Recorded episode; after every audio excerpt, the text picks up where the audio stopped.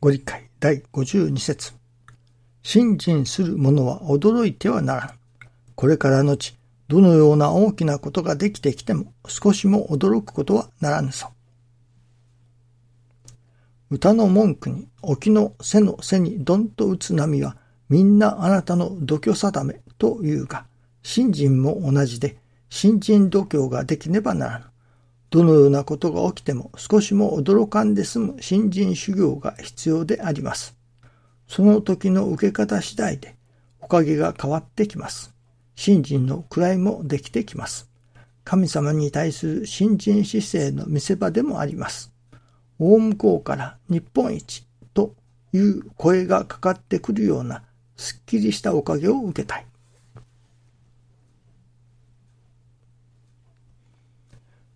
受け方次第でおかげが変わってきます。とあります。受け方次第、私どもの受ける心次第ということだと思いますね。受け方というのはやはり心で受けるものです。まあ、野球で言えば、その受けるのは何ですか？野球のグローブですか？で受けますね。その、例えば、憲法で言えば、その受けの方がいろいろありますね。まあ基本的にはいくつかしかないのかもしれませんけれど、手で受けるとか、足で受けるとか、体をかわして受けるとか。この信心による受け方次第というのは、その体でかわして受けるということはできませんから、やはりその心でどう受けるかということだと思いますね。嫌だなと受けるか、いやいや受けるか、それこそありがたいと受けるか、喜んで受けるか、喜び勇んで受けるか、その私どもの受け心次第でおかげが変わるということのようですね。同じ受けるでも、例えば同じ成り行きを受けるでも、証拠となしに受ける。いやいや受ける。それで神様の心に通うとか、おかげになるとは思えませんね。私どもが、まあ、何と言いますかね。神様に好かれるというのでしょうか。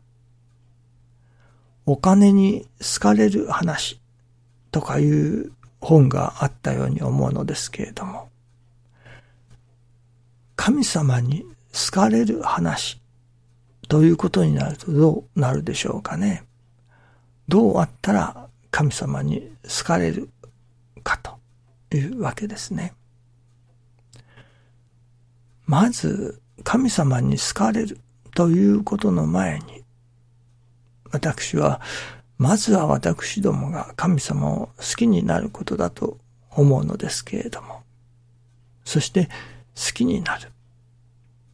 その次には、好きになった人からは、やっぱり嫌われたくないという心が起こってくることだと思いますね。まず、その人に好きになってもらう。というよりかその前に、まずは嫌われちゃならんと。神様に嫌われたら大変だという、その嫌われたくないという心がまず起こってこなければならないと思いますね。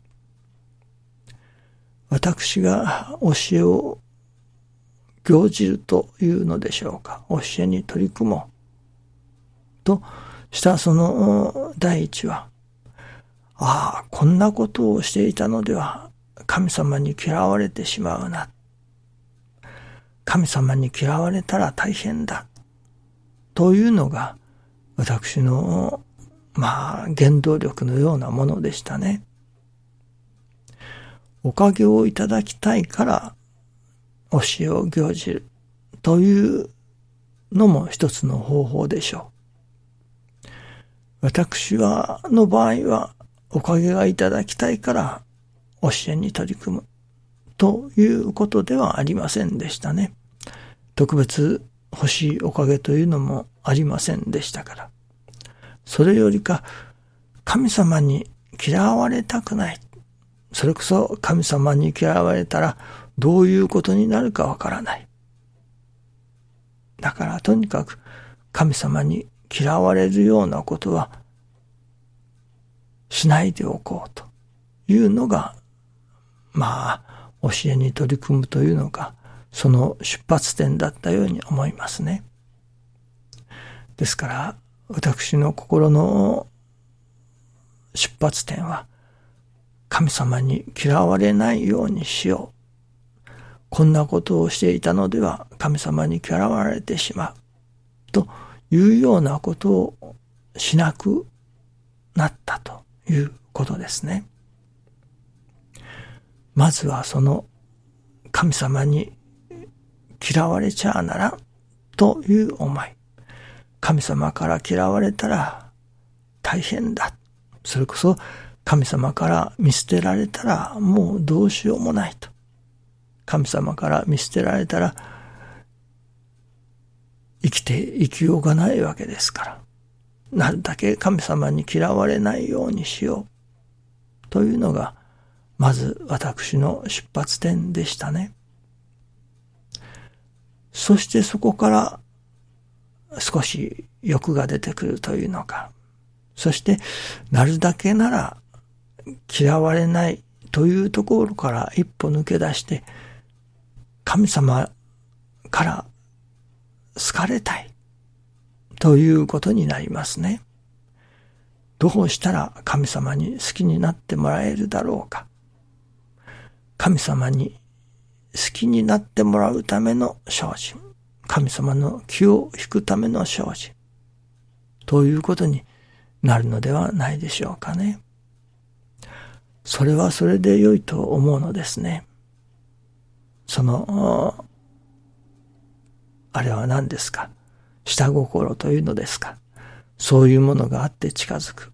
まあ、それはいけないことかもしれませんけれども、神様に好かれたいという思いで、そういう神様に好かれたいという下心はありだと思いますね。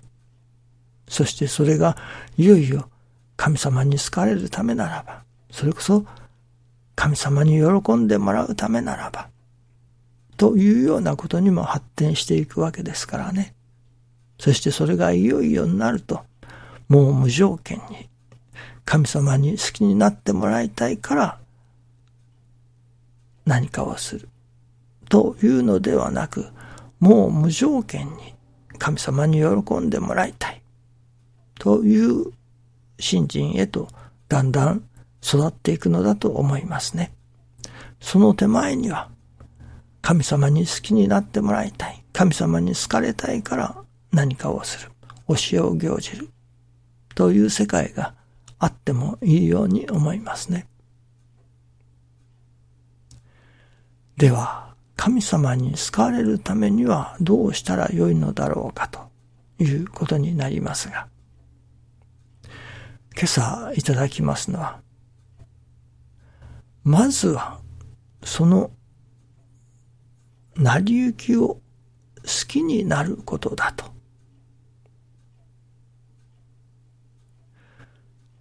その、よく言いますね。その、誰かを好きになる。そしたら、その、まずは、その、持ってるものを褒めるとか、その人本人にどうのこうの近づくことはできませんから、その、昨日もそうですね、車を売る人の話があっておりましたが、車を売ろうとする。大体買うのはご主人ですね。しかしご主人を責めてご主人にその気をさせても売れないと。なぜならば、そのお金の、まあ、財布の紐を握っているのは奥さんだと。だから、ご主人を説得するだけではダメで、奥さんに気に入れ、気に入ってもらわなければ車が売れないと。では奥さんに気に入ってもらうためにはどうするかと。奥さんにおべっかを使うわけにもいかないと。奥さんに喜んでもらうためには、その子供に喜んでもらうことだと。一緒に子供を連れてきてもらって、その子供がよろしくな、嬉しくなる。その子供が楽しくしている。その子供が喜べば、奥さんも喜び、そして財布の紐が軽くなる。緩くなるですか。というに違いないと。だから、子供を喜ばせることにしたと。まあ、シャボン玉のお兄さんになられたというのですね。そしたらもう今まで売れなかった車がどんどん売れ出し、成績優秀なセールスマンになったということを何か言っておられましたけれども、そういうふうなものではないでしょうかね。神様がそれこそ私どもに投げかけてくださるその成り行き。成り行きを大切にしなさいと師匠は教えてくださいました。成り行きを尊ぶ、大切にする。そして、さらに、もしも私どもがその成り行きに対して好きになったならば、成り行きが好きですという心が芽生えてきたならば、神様はもっと喜んでくださるのではないでしょうかね。私どもが神様が大切にしてほしいものを大切にする。ばかりではない。神様が大切にしておられるものを私どもが好きになる。まあもちろん好きになったら大切にせずにはおれませんね。好きになったものをそれこそ隅っこに置いといたり、好きになったものを誇りかぶれにしておることはありませんね。好きになればやはり大切にいたします。そうしたら神様も喜んでくださるということになりますね。ですから、神様に好きになってもらいたい。ならば、まずは成り行きを好きになることだと。今朝はいただきました。なるほど、理屈から言うとそうかもしれないなという感じがいたしますね。どうぞ、私もこれからは今までは成り行きを大切にするということに取り組んできましたけれども、なるほど、これからは成り行きを好きになるという方向で取り組んでみようかなと、今朝は思わせられています。どうぞよろしくお願いいたします。ありがとうございます。